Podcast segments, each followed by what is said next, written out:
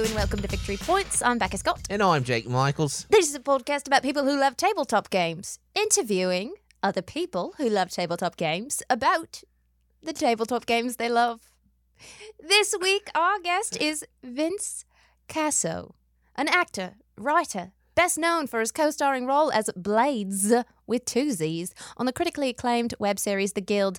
I am British Australian. I'm really sorry for all the people I've really offended. mixing it. Well, maybe you came Um, both it's the countries. best I can do. I used to have a pretty okay English accent, and then I got better at my Australian accent, and now say, it's just one. Australian's difficult, and you nailed it. Oh. Kind of every Oh. few seconds. Thank you. Every third word was flawless. Oh, okay, well, let me finish finish the introduction for Vince uh, in my Australian accent. He plays Greg on Vampire the Masquerade Oh, LA by Night. We're Alive Frontier. He's also on, and he's Kaylin Bellevue in Jake's D and D campaign, Scales and Tails. Welcome. you can't Vince. find it anywhere unless you are a fly on the wall in the room. It's not recorded. But you can come down to Burbank and check it out. Can they? yeah, come to my house and sit in on a game. Vince's, Vince's yeah, kitchen table. absolutely. Vince, hi. Hi. Welcome. Welcome to Victory Points. oh, good to be here. Thank you for having me. Yeah. And that is the first time uh, I've done the intro in my really good accent work. I Congratulations. I was yeah, I was transported. Vince, you're an actor. How are you with accents? Oh boy. I'm not asking you to do any, and I apologize to everyone that I did that. I'm okay. you apologize to everyone. Everyone, I've especially had to practice a great Aussies many and- because I do voice work. Uh, so it's it's nice to ha- have some as an option, but I typically find myself if I'm cast or auditioning for a specific role like that, having to brush up like right before, because I do you lose it if you're not using it constantly. How do you brush up? Is there a specific coach that you have tapes by, or do you just go to YouTube? I go to YouTube. Yeah. I, yeah, I find clips of well, there's two things for impressions and accents both. Now that we're on this topic, uh, it's great to find native speakers, but sometimes the people who can help you learn the most of the nuance are people who themselves are not native speakers but are very good at doing the accent Mhm. because they will sort of emphasize and accentuate those points specific to the accent that you can then pick up on. Sometimes Right. native speakers are too like they're too good at it. It's too nuanced. It's too natural for It's them. Just because you yeah. can do something well doesn't mean you could teach it well. Yeah, it's Mm. true. All right. Well, we should talk about what we're go- going to talk about on this podcast about This is the tabletop accent games. uh, we're gonna dig into an old favorite genre that everybody loves: social deception games, hidden role games.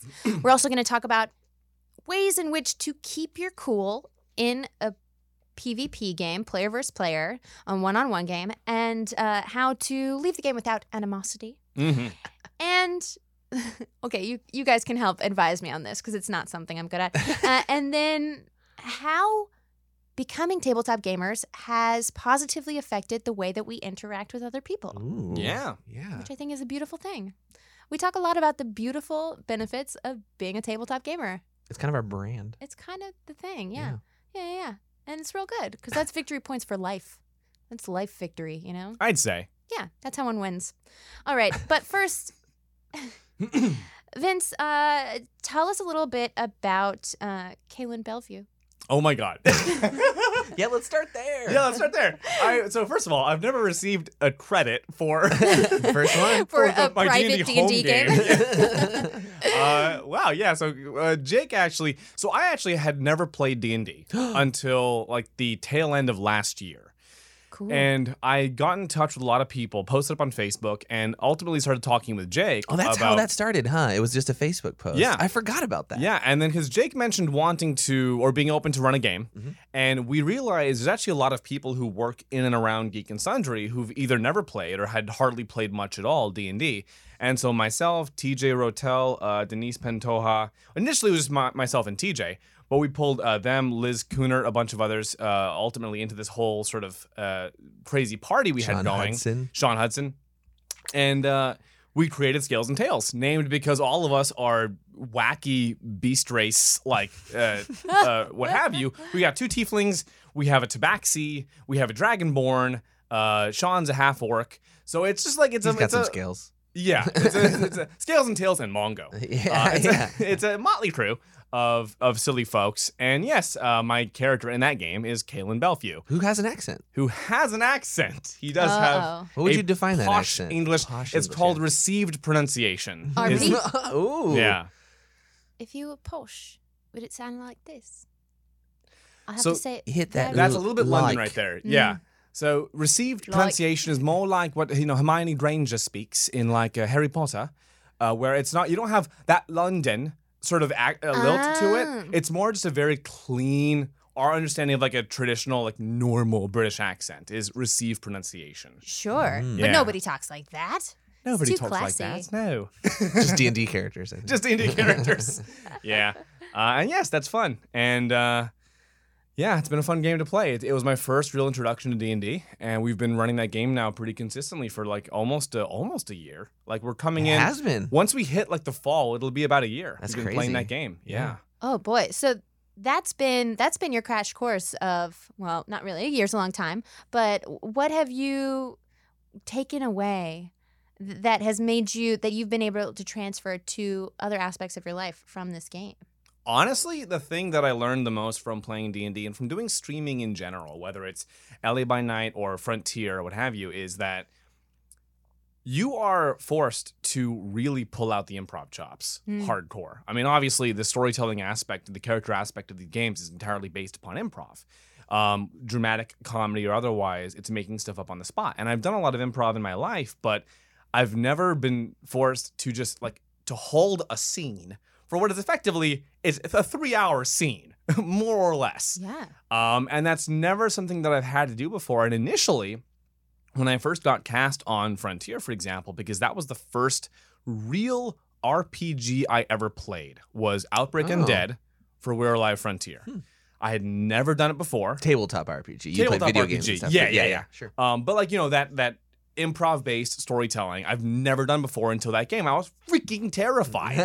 Oh, 'Cause really? Already, improv has always made me nervous. Like Yeah. it always tends to go pretty well, but I still get scared of doing it. Sure. Um, but it wasn't until playing through a season, part of a season of, of Well that, said. Well said.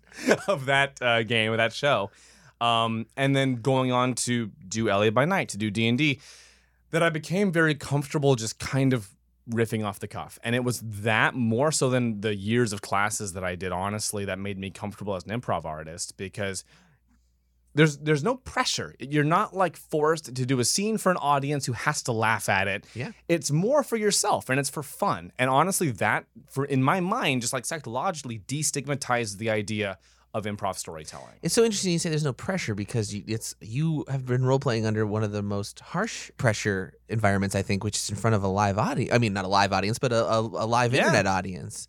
But like, I, I I get what you're saying in that like it's different from classes because classes are a learning environment Yeah, where you're absolutely. really focused on learning, whereas the game is the fun environment and you're learning Yeah. through fun, right? Which is the best way to learn. And, And the I- feedback is not from an audience. Well, I mean, in an improv setting, when you go do a little indie show, yeah. it's very possible and inevitable that you will bomb many times. Oh yeah. But in a tabletop role playing show, you're not focused on getting the laughs. Right. You're focused on holding up story and holding up your fellow castmates. yeah. And so with that easy focus, without the distraction of needing to perform, is that is that kind of what makes it a little destigmatized? It's weird. It's a hybrid thing for me because it's actually that the pressure you mentioned Mhm. of of Jake of having to uh, perform for the audience you can't see.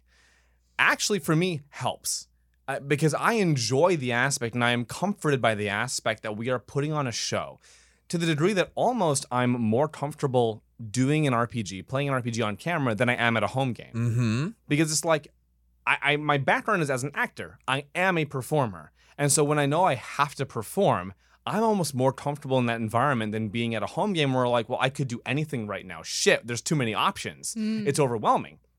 But you know, if I'm playing Greg on LA by Night, Jason pulls me aside and say, "Look, this is the angle we want to take on this episode. Here's where this scene should go, and just go." I'm like, "Perfect. I have a structure." But now I can live and breathe and move how I want to within that constraint. And it's a perfect balance for me. Yeah. I think you're an outlier in that way, in a very good way, because so many people would be intimidated by that, but you like embrace it. And that's what actors do. It's Yeah. like they thrive in that environment. Yeah. Makes Absolutely. sense. Well, let's talk a little bit more about Vampire the Masquerade LA by Night, which I want to introduce for people who maybe aren't familiar with these role playing games that are on Geek and Sundry Mhm. uh, that Vince has been in. That I am sort of a tangential NPC come to life in LA by Night as yeah. well. Uh, Chloe. oh yeah, yeah, yeah. And now saved you. Archangel, you did. Yeah. Uh, no, you captured me, but uh, yes. Same thing. Reverse capture. Yeah. so Vampire the Masquerade is put out by White Wolf. It's Vampire has been around forever It's as an old school RPG. game. Yeah, it's Oh, super yeah. old school. And White Wolf and Jason Carl have been writing this new iteration of the game and then brought it to Geek and Sundry and it's just blown up. I mean, hashtag Family is uh, Yeah. so full of beautiful art. Yeah. And people are so involved in watching this show. And what they've done is pulled in other people like us from Geek and Sundry's circles to play these NPCs. And what's Yeah. interesting is that Jason Carl has taken this approach of just not, okay, I'm going to present my story. I've been planning as the the game master and not going to tell. But it is a little bit more shaped Mhm. as a story with still completely improvised within that Yeah. as far as dialogue goes but there is a little bit more structure there which i think is really interesting so what is your tell us who greg is in the world and what your experience has been Yeah, so uh, Gregory Dimitrios, codenamed Daffodil, uh, is a yeah that was that was uh, Cynthia's idea. um, is uh, he's basically an ex FBI agent who was working for a special division of the FBI called the Special Affairs Division, and they are basically the X Files Oh, guys. sad? The sad, yeah. Oh. I know it's a bummer. Uh, they're basically the X Files guys in the sense that in this world, uh, many law enforcement and government agencies know to some degree that cer- certain supernatural things exist, but it's not really taken very seriously. So, literally, my division in the FBI was like three people. Uh, and we were grossly underfunded and mostly did our various operations on our own efforts. Like we had an idea to go somewhere and then went and checked things out there. a quick Uh, shout out to Karrin Murphy and the special investigations unit of the chicago police department which is a character from the dresden files uh, similar Well, there you go. department Shout out. Shout, shout out to Karrin You've been Sponsor shouted. of the show. Thank you, Karrin. she's a fictional character anyway sorry well, the money Uh, was real. But yeah, but yeah. So It's an underfunded department throughout Yes. all media. Yeah. and so Greg, uh, with his team, came out to L.A. in search of these vampires, what, what what they call blank bodies, because they don't show up on any like scans, imaging, thermal. They never Yeah. appear on machinery. You can't see them. Uh, so they- they're derisively called blank bodies. Uh, and uh, through various events, uh, his team is killed off essentially, with Greg being the only one left. He then is forced to confront one of the vampires, uh, Nellie G, played by Cynthia Marie, the, the wonderful Cynthia Marie, uh, for help, essentially, because he's out in the street. He's got no funding. He's got no resources. Uh, the vampires are hunting him now because they're, they're beginning to get on the trail of the fact that there's one surviving FBI member left here in town. And so she agrees to cover for him as long as he works for her as a ghoul. And the story Diff- from that point. What's a ghoul in So that world? Yeah, a ghoul in Vampire of the Masquerade is essentially more or less a thrall for a vampire. Now, fundamentally in the lore, uh, they are just people who are consuming on some regular interval vampire blood. It uh, makes Vitae. you super powerful, makes yes, you makes you stronger. but you only gain some of the abilities. It's temporary. Yeah, it's honestly Just like it's a bit little like in a your drug. coffee every morning, or like what do you Just- just a mean? drop, yeah. Just a Okay. splash. So yeah, the, basically we have to re up every. I mean, it's like a monthly thing usually. Um, but uh, it conveys that power, and you stop aging. So there are ghouls, for example, Nice. uh, uh, Ebe, played by Nora Ibrahim, who ha- has been a ghoul for like over hundred years. The problem is, if you stop consuming the blood, age catches up to you and you die Rapidly. very rapidly once you're once you're That's off the cool. blood. Yeah. Um, what it does also is if you continually get the blood from the same vampire, you end up developing what's called a blood bond, where you are beholden to their whims. You are agreeable to them. You do things they want you to do, even without being fully conscious of the fact that you're under that kind of spell. And so the number of blood doses that Greg has had so far is not currently public knowledge that has not been Oh, disclosed yet in the interesting. series. But the fact of how much of what he's been doing lately is because of a possible bloodbind versus what he himself would choose to do is part of the conflict that we're exploring in the story. as No well. one knows where the where the No- interests are coming from. Yeah, no one knows exactly what his motivations are, especially Do with we the know way whose ghoul he is? Yeah, he's Nellie's. Yep. Yeah, because we, we saw that whole scene take place in season one, uh, in the uh, epilogues of season one. And uh, especially with the way the uh, storyline is going in this season, with some other anti vampire players coming to the table, we see Greg playing a game of appearing to play for multiple sides. Hmm. And uh, the viewers are not quite sure exactly who he actually has loyalty for. So we'll be exploring that. And in fact, you might see a little bit of Greg this week if you tune in. On Friday? On Friday. Is that uh I want to say oh what time Pacific? I have no idea. we'll say it, we'll think say it's 8 p.m. 8 p.m. 8 p.m. time 8 p.m. I asked. you go up at eight. Okay, well, Okay, regardless, 8 when this Pacific. airs though, so it'll be two oh weeks yeah, from now. no, and you- well they'll find it on the internet. there you go. This will have already on- happened. It- yeah, it'll be on the Twitch. How is the future, season guys? What's it like two weeks from now? Yeah, hello from the past. Hello. Uh, well, they can't say anything, but I hope you're all answering aloud in your cars or wherever you are. Tell us what it's like. Now, you are a person that thoroughly commits to creating a backstory Oh for God, any yeah. character. Tell us what that process This is guy like, knows. why you d- do that, and and why you think that that that is a good approach if anyone is wanting to know how to dig more into a backstory before Yeah. they start a new character. So there are definitely multiple different schools of thought, and they're all perfectly valid. Uh, so I'm fundamentally a storyteller, which is why I'm also now starting my own D and D campaign as well as DM. Um, and so Jake can attest to this. When I started developing Kaylin as a character, I mean, I sent you reams of backstory, Mhm. and then together we developed so much more as well, Mhm. collaboratively. Uh, and yet, I've also played with people and have players in my own game who are like, their backstory is one paragraph describing their character, and they're like, just make up the rest. Like, I don't care.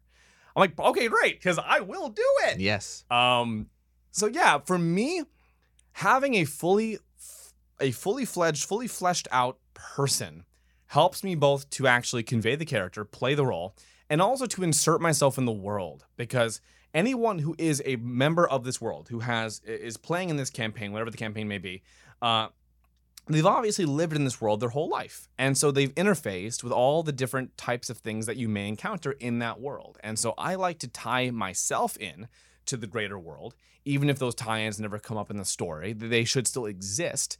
And as a dm i also want to take all the characters who are coming to my table and say like great even if you don't know how this happened i'm going to work you into the ro- world and plot so that random things that have to do with you might come up during the story. Things you were not even necessarily aware of. Um, so for me yeah that's a vital part of being able to hold and portray a character and feel like i'm actually in this world playing this person realistically. I yeah, feel I imagine that would really help decision making because uh, in my days performing improv, one of the best pieces of advice I ever got is be able to say this character's point of view, their worldview in a sentence. So they see everything as horrible. It's so simple, but if if that's you always know how to respond if you've given yourself these parameters to work in and oh well if i see an orc i i know my past experience with orcs so uh, i know how i what my natural predisposition towards this character will be and not Yeah. that it might not change and evolve because you've created something three-dimensional but you have a place to start and you always know when you've done that work what the, your instinctual response is. absolutely yeah So do you create different uh, categories and go, okay, here's their childhood, here's their likes and dislikes, or where, or you do just sort of freeform right? Well, so what I do is generally I will try and tell the full story of the character from childhood forward to present day. All the things they've been through, all of them. and also all of these sort of ancillary NPCs, locations, and uh, what have you that they've interfaced with across their life. Now, and I've found that in doing so, just as a natural consequence, you will end up understanding their dispositions and attitudes. Because they went through this over here with these people, they have a natural inclination toward blank. You can just sort of feel it at that point. I don't feel the need to get too academic about it and be like, well, confronted with these situations, they do this, if this, then this, if this, then this. your backstory kind of answers the personality trait questions for you, yeah, right? absolutely. Yeah. Absolutely. Instead of you having to pick from the table, you're like, well, this happened, therefore he is this way. yeah. Sure. Well, because that's also how people are. Like your the, your dispositions toward life and toward people are the result of your experiences, and not like you sitting down one day and being like, okay, let me ponder over every possible thing that could happen to me and how I choose to respond to it. No, you've been through things, and so you respond to things a certain way. I feel like you also are just a person that just loves to sit down and write that backstory. I really like do. I can see you Really sitting at your table, smiling, writing. uh, No, for, sure. real. Okay, Yeah. so for real, um, with the campaign that I'm about to start DMing, we have our first game scheduled on July 28th. Super psyched. Been trying to plan that shit for three months. Congrats. Uh, hashtag that's you know D and D life. Adulthood, yeah. Yeah. Um, but uh, with that game, I sat down and I homebrewed the whole world. I drew the map. Wow. Uh, I'm writing it as a module to be published as well. At your um, first time DMing. Yeah. Oh yeah. I, Brilliant. This is I, I always try. I have yeah, to. go for yeah, it. you Yeah. go all in. and so I've got a stack of papers. You know, I've written books in the world. I've written every possible bit of lore you can imagine. I have a stack of paper on my desk, and this is just what I haven't gotten into a typed form yet. It's all handwritten, and it's about this tall.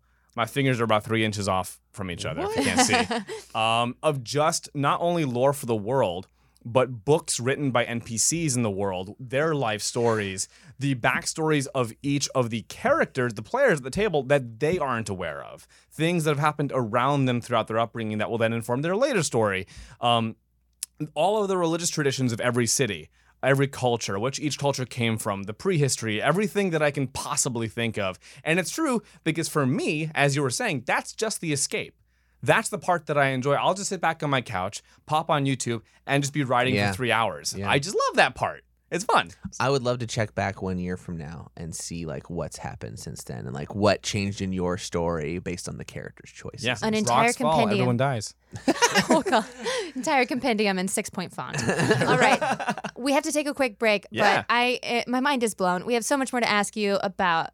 Uh, the games that you enjoy playing in the tabletop world, as well as I want to know more about this homebrew of yours. Oh, All we'll right. do it. So we'll be right back in just a moment.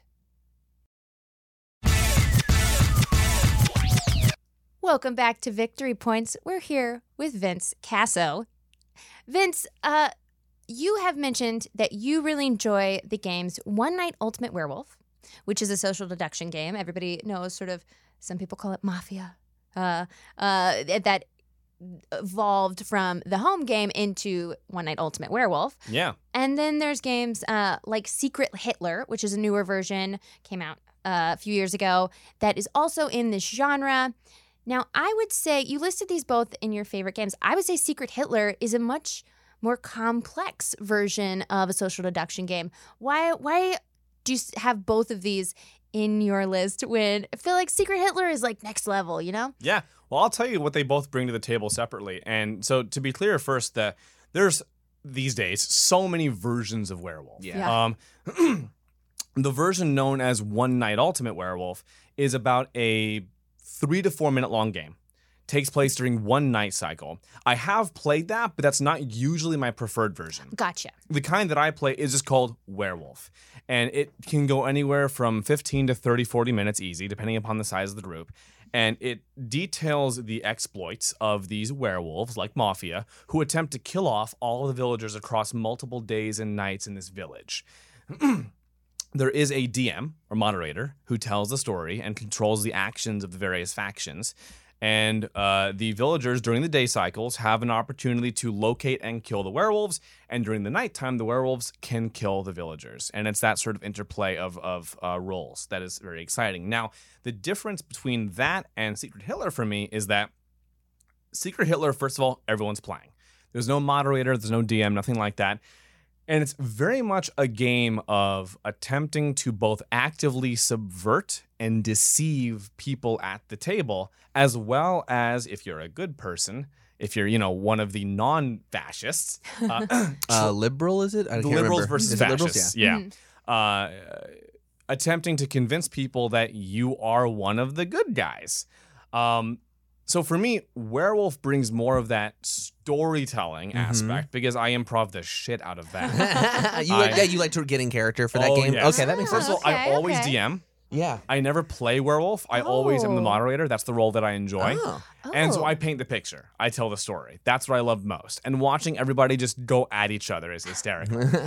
Secret Hitler is I different see. because you have to really think and play strategically because you have a much shorter game comparatively, depending upon the size of the group. But there is a cap with uh, Secret Hitler, uh, and the actual way it plays, it can be extremely tense and fast paced because the moment you get those policies down on the board. If you fill up with you know five or however many five uh, fascist policies, game game ends. It's Yeah. over. So it's tense. There's much more tension there. We should explain how Secret Hitler kind of works a little bit. Do you want to try that? Yeah. Uh, okay. Well, um, what you're doing is you're going around. At, there's wonderfully crafted wooden blocks that say both Chancellor and the uh, President. President. and um, yeah.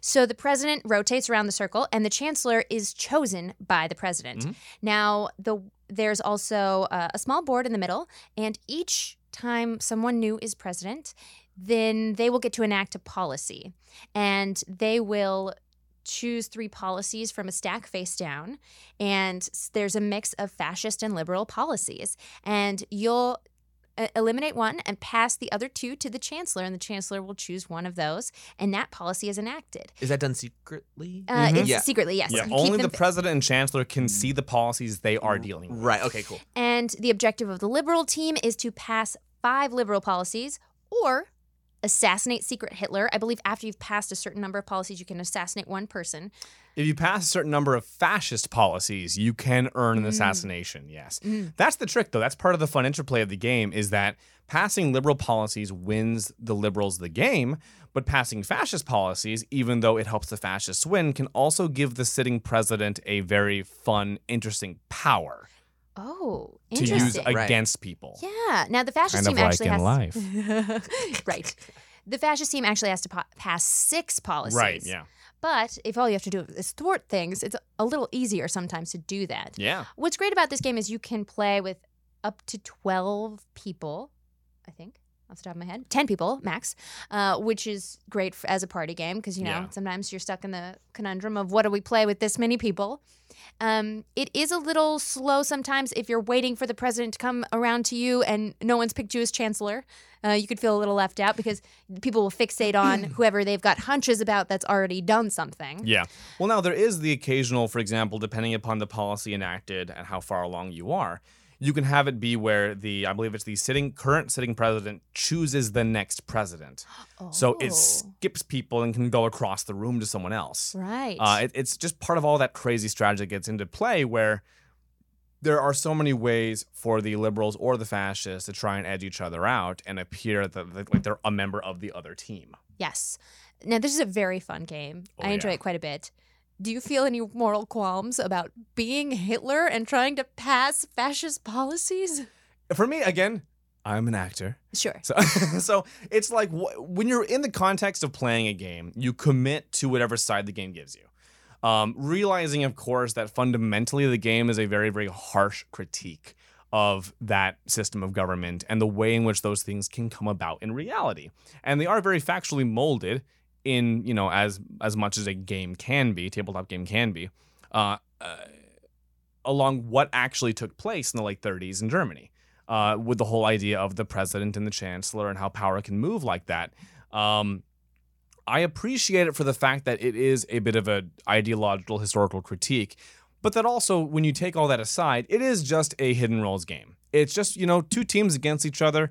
There doesn't have to be a political aspect involved. You can just look at it as similar to werewolves, where it's, you know, baddies versus goodies, and you're just trying to kill each other. Sure. Actually, what you just described is a term I just learned. Uh, Jeff Canada was teaching us about the, the well known idea of the magic circle and that, that it falls inside that. Uh, we're all agreeing to abide by these rules for a certain period of time and leave the real world out of it. Yeah. So uh, that's that's a, that's a good justification if anybody feels any moral qualms. It's just stepping into the magic circle. You can be a villain for a time and then let it go. Yeah. And realize that no one's condoning fascism by playing this Of game. course, yeah, and it's fun because you know, for example, like in life, obviously, I I try to live life very honestly. I try and be very forthright with people, but in the context of these games, I can sit back and see exactly how far I can push people, how much you can manipulate the table to think a certain way. And seeing that interplay of ideas and psychologies against each other and how you can manipulate trust, for example, for the sake of a game with people who are all consenting to be part of that Yes. experiment is a very fun thing to do because we're all doing that. We're all, like you said, the magic circle theory. We're all agreeing to be in this little bubble separate from reality for a short period of time where we are realizing we are all out to get each other, but that it's just a game and then you can step out of it and that's it. Yeah, especially social deduction games because they encourage finger pointing, which is something we hate to do in real life, but man, it feels so good to do it in the game, which is Mhm, like totally. Becca is clearly a fascist. Yeah. No, then my face turns bright red. I hate being the one that's bad because I'm not good at lying about it. Yeah. And then, but the, the the added aspect of nominating another person to a position of power within Yeah. the game, that's a brilliant mechanic. The fact that the Oh, yeah. chancellor nominates the president is like, okay, people don't suspect me, but I'm gonna nominate Vince, and people suspect Vince. So then, uh, are they gonna start suspecting me because I nominated him? Yeah. Or do I look like an idiot? Or like, is it good to look like an idiot right now? It's like I don't know. I love all those layers of it for sure. Absolutely. But then you could do that as a way to know that a fascist policy will get passed, but also then you turn on Vince. How could you? yeah. Oh, I've thrown so many people under the bus. You have no idea. You betrayed your It's a good kind strategy. of thing. Yeah. Oh, because Oh, yeah. because then you look like the good guy, the Absolutely. white hat. Sure. It's about subtle telegraphing. It's about knowing body language, knowing social cues, and being able to lay the groundwork ahead of time for you to ultimately betray your fellows. Absolutely. It's a dark game, but it's fun because we're all kind of in that bubble temporarily. And I'll, I'll t- say this right now, and so I know people like this. It is not for everyone. Mhm. There Yeah. are certainly people who do not appreciate the even, you know, uh, fake animosity aspect of the game because the game can become contentious, but in a playful way. It is a game, but you know, often when I play Secret Hitler, it ends up with people shouting Yeah. over each other and screaming and pointing fingers and arguing, but we all know what we're doing. We all know that we're playing a game and So that's part of the contest. Yeah. But people who for example are not big on confrontation, not big on fighting for a position or on being told they are a liar, for example, it's not the game for them, and that's totally okay. Y- It definitely you have to be okay with that arguing aspect, which I love, but I totally understand someone not. That's another good name for the genre, which is a you're a liar genre. You're a Pretty liar, much, Jonah. yeah. That's werewolves. That's the resistance. That's Secret Hitler. Yeah, and the those- thing. You yeah. know what? I got to throw one out because uh, it recently got put in a very special place in my house, which is on top of the bookshelf where no one can reach it, inside of the divot. And this is a game that I like a lot, but it not enough people do. It's called Dead Last. I believe you've played it on I Game the Game a long time ago. we have, yeah. Uh, it's a six-player game. Everybody is a color, and then they have a car, and that's on a little standee in front of them, so everybody Okay. knows what color you are. And then in your hand is a deck of cards, one for each co- person playing their color. And all you do is simultaneously, everybody secretly puts a- down a card of who they want to kill. If you think everybody's trying to kill you and played your color card, you put the ambush card down. And this becomes a game of secretly winking, like, let's all kill Vince. You know, like Jake. J- I just motion with Ooh, my that's head over rough. at do it. I like do it. it. and it, it uh it inevitably makes everybody feel upset like why didn't you even like wink at me i would have killed jake but you didn't even make an eyes eyes at me and it's Yeah. like well i did you just weren't paying attention Oh, that's dark. And, Yeah. yeah we just played it and it was pretty fun but um I said, okay, great. Uh, had a good time, and we're just gonna put this on a special Yeah. place on the shelf. That's the thing about these social deduction games. There's two layers of them. There's like a, there's Resistance and Avalon where you're trying to guess what other people Yeah. are and win, but then there's the games that murder other people. Yeah, where you're that very remove them actively for the game. subverting Yeah. Where you're pointing at them and you're like, I want you to leave the I game and die die because I don't trust you. And it's like, holy Jesus. no more Yeah. playing for you. yeah, that's a whole nother level of those that gets in wonderfully intense. Yeah. But as you said, Vince, it is a thing of you've got to know your audience and know what the players that are there that night can handle. Yeah, and Yeah. there are, like, for example, I'll throw a game night. Not much lately, but when I do, uh, yeah, I feel you. yeah, I'll have people over and I'll be like, okay, great. Like knowing this group, we're gonna be playing these three games and not these. Yeah. Yes. Because they're not gonna like these games. I just know it's gonna go poorly. Mhm. Uh, alternatively, one time I played Dead Last and people just didn't get into it. They're like, okay, well, I guess I'll just kill this person. And everybody would have chosen someone else because nobody was playing the subvertive. Kill. see- It was like, Yeah, you let's gotta see really who get randomly it. we all chose. That's Oh, the weirdest oh. feeling, isn't it? It's like going to a restaurant where you expect the food to be really good and it's just fine. You're like, oh. well, I'm here for the next 45 minutes. I mean, I got my company, which I'm happy about. But Yeah. man, this But they'd be the perfect team to play a cooperative game with, you know? Yeah. So Yeah. the different subsets of personality types are so suited to particular types Well, so as a juxtaposition with that, I one of my favorite games in the world is Once Upon a Time. Because when we're talking about like comparing straight to the computer, we both of us were like, okay, we gotta Google this immediately. uh, which I I- I'm constantly surprised by how not as well known that game is, even though it's been out forever. But I adore this game. Um, 1993. yeah, I first played it during That's a charity older than stream. you. hey, You Uh, were two. Come on. Yeah, I was two years old. I'm not even real at that point. Um, but uh, I first played it for a charity stream years ago for Geek and Sundry, uh, Oh. and I fell in love with the game. We It's- have uh, talked about this with another guest on this podcast that listeners probably remember, and I won't say who because I forgot. Way to own up to it, though. That's awesome. Might have been Uh, Lizzie. but it's you know, as opposed to a rules based or PvP or what have you kind of game, this is it's you're still playing against other players, but it's highly cooperative in that the whole game is based on this premise of yes, and you have to tell the story together. And you have to make it work together. Mm. Um, and it is totally freeform. You know, there are very basic rules that allow gameplay to continue, but you are making up a story together based on very vague prompt cards that you want to get rid of. You want to empty your hand, essentially. And it's just, you just again- gonna have to justify it by playing it essentially into yeah. the story. So, for example, I the- remember Rob Manuel just was on this podcast and described this game to me. That's so funny. I it's a also didn't know wonderful game. So they're, they're basically the two ways you can get rid of a card are either while you're telling your story, after sufficient time has elapsed from the last card you played, you can then introduce another plot element. If I have like, you know, a woman and a forest, then I can start by saying, oh, yes, the party was traveling through a forest and they went through this, did this, did this, did this. They came across a woman living in a cottage. And, I- she you can, fell in love with a tree. yeah, and you can just sort of make stuff up. Um, or if someone else is telling a story, their, their version of the story, they're continuing it, and you happen to have a card for the thing they just said happened.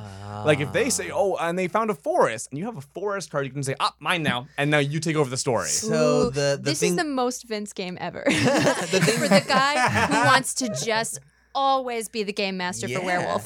Pretty much, yeah. the things that they add in when you go to the forest and then and then and then meet a woman. It's those and thens that you keep an ear out for Yeah. as an opponent Because to drop in your card. Cards can have characters, locations, That's great. events, like that. So, for example, like an event card might say like something found. So if they're like, oh, in the forest they discover a blank, you're like, Yeah. ah, you found Uh-huh. something. As soon as they use that verb, you're on it. That's cool. Yeah. That's really great. And so again, you have to know your group because some people both, you know, either are not comfortable with improv storytelling or just don't particularly enjoy it. But if you have a game of people who are, for example, D and D nerds or who just love the idea of collaborative storytelling, they will love this game. And often the stories become just ridiculous, like fits of breathless laughter. And if you have the right group for it, I highly recommend the game. Do you still play the 1993 version of it, or is there a newer version of it? I mean, the box I have looks mad old, so I don't know. That's the original. I believe there's been many expansions. There are a lot of other decks and expansions. Yeah, I don't have those. I have the base game, but that alone is enough to have an amazing time. Great. There's also a little game called Story Cubes. It sounds like it's not. Story It's the non-competitive version of this. This sounds like a better version of Story Cubes, even though Story Cubes is more recent. Yeah. Story Cubes is dice that you roll that the face has a picture and you create a story around that. Uh, Oh, fun. but but this is I need a little competition in anything I do. I can't play Yeah. a game that's just the peaceful story. Uh, you know, I, I need to battle some monsters in a dungeon. I love the dynamic that you can score points off of your opponent's story. That's Yeah, a great absolutely. idea. Yeah. and you are all telling one story. And that's the beautiful thing is there's this idea that you are against each other, but that the story is collaborative and that you have to support the story that's already told Mm-hmm. and continue it forward in a way that makes sense. And you have the ability too to call people out if like they just contravene a story point from earlier. If they're not keeping track, you can say, no, no, wait, uh, her robe was blue, and now the story's mine because you you missed that point. And so everyone has the ability to sort of moderate the tale and ensure that it's being told consistently and being kept uh, true to the story. Mm-hmm. Uh, you can't just sort of like take it off on your own totally separate Yeah, you direction. need to keep the continuity a yeah, little we're bit. working together and telling a story, even though there's only one winner. Sure. Mm. Oh, I'm really excited to play this game Yeah, now that I've been told it two times. What's fun too is each player at the very beginning is given an ending card. Each player has a different ending to the story they have to get to. And so Mm. once they've burned through all their story cards, their job is to then work the story toward their specific ending, and they can't win until or unless they do. So I've seen people have nothing but their ending card for like 10 minutes straight and just never have a chance to get there. It's fun. It's a lot of fun. It's a great game. Can you? How do you steal the story at that point? Only when your ending is. Well, so once you lose the story, you draw another card. So, for example, uh, you'll draw it, and the person, okay, great. Now I'm interrupting you. I played my last story card to take the story back, and I have nothing but my ending card. And I'm telling the story, and I'm trying to get us over back to the castle because my story is castle based. And so it's this whole, just let adventure. it be in a castle. Yeah, Oh, okay. That's great. yeah, it's fun. I would like to talk a little bit about uh, your strategy for when you're playing in a more competitive, the total opposite of Once Upon a Time kind of game, a player Yeah. versus player game.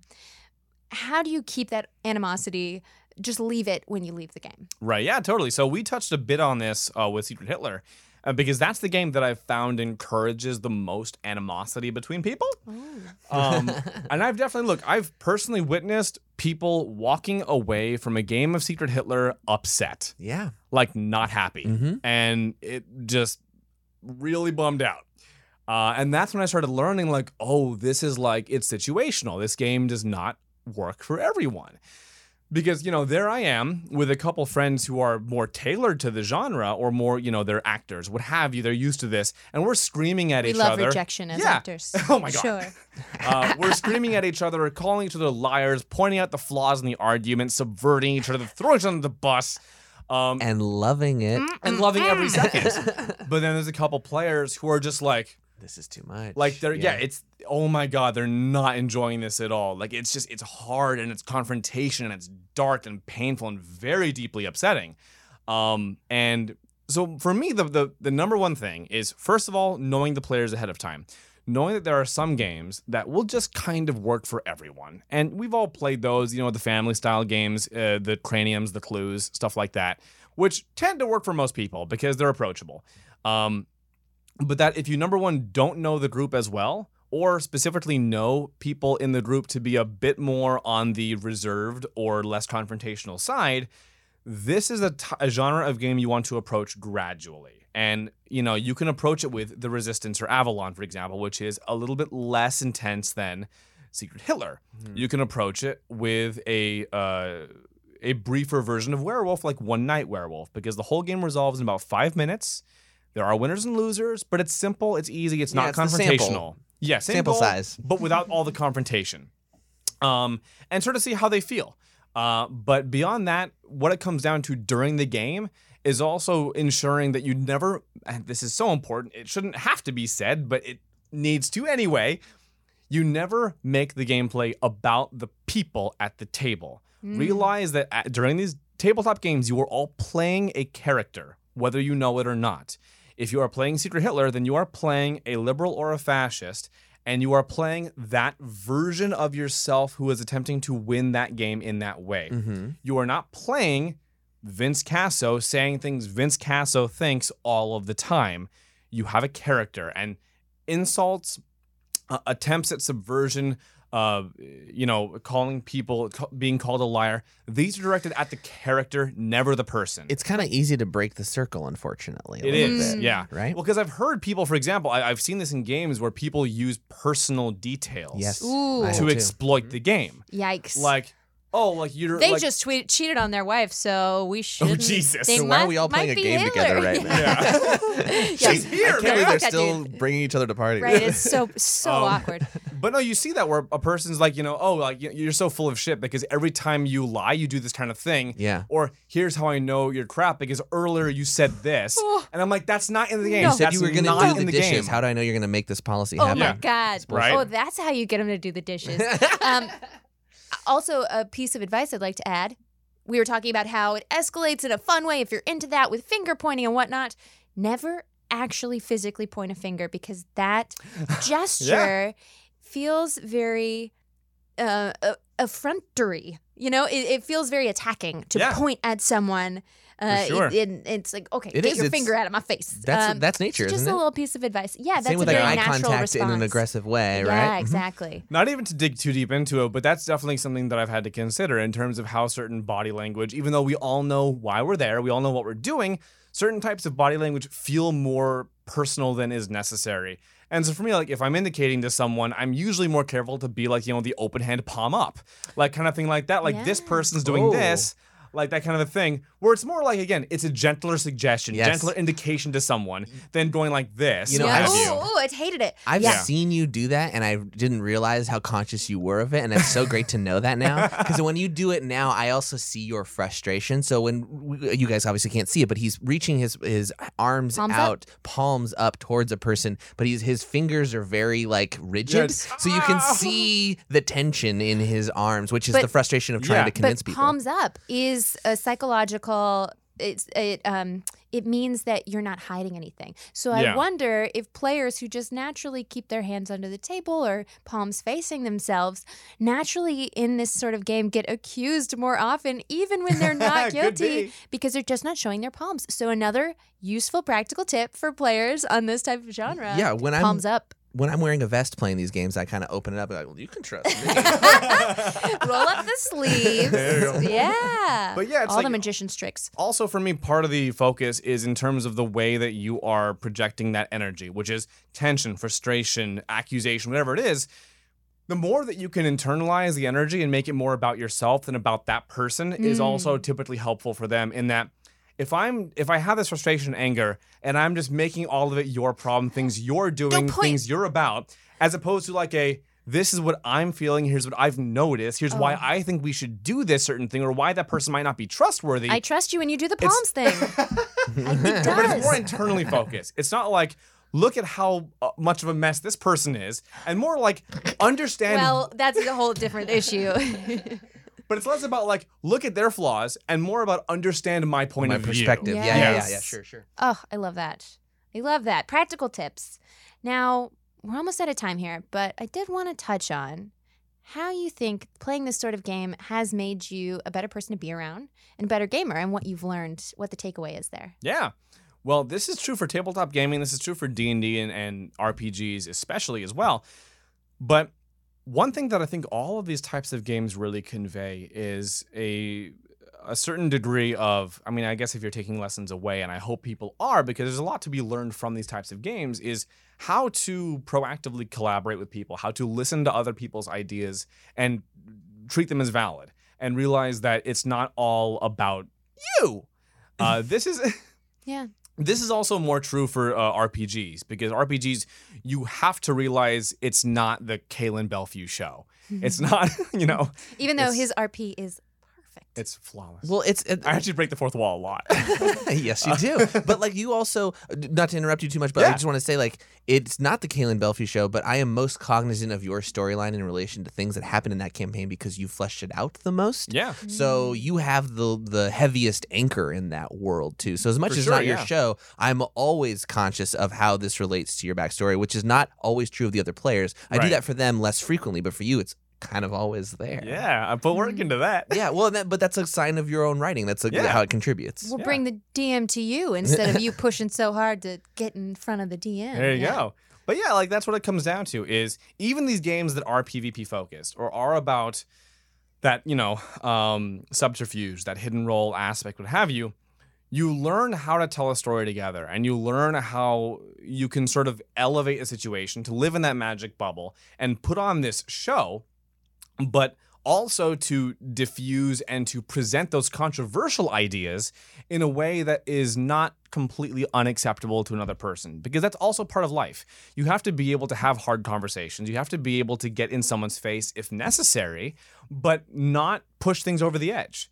You can be intense, you can be strong willed and of strong perspective, but not in a way that completely ruins whatever point you're trying to make because you cannot be received by that person. Mm-hmm. And those contentious games help to impart that. How to convince a group, hey, hard conversation, this sucks, but this person's a fascist. I feel like you grow from it too afterwards. Like, you- Yeah. we shared that experience together where we killed Becca because she was a fascist, but then we walked out of it. Typical. But even with like Becca, like we even increased our relationship with Becca a little bit because we kind of got a read on her okay, or whatever. You know I'm a fascist. you knew me. You got me. It's But- your boy Hitler. But we shared that experience and then we took away from that a Yeah. little bit. We connected for a brief moment, even Yeah, if not for in the sure. real world. well, Vince, it's been such a pleasure to have you on Victory Points. it's been a pleasure to be on Victory Points. I I know seriously people want can to. find you on Twitter at Vince Caso. yes, Twitter and Instagram at Vince Caso. Anything else you want to shout out?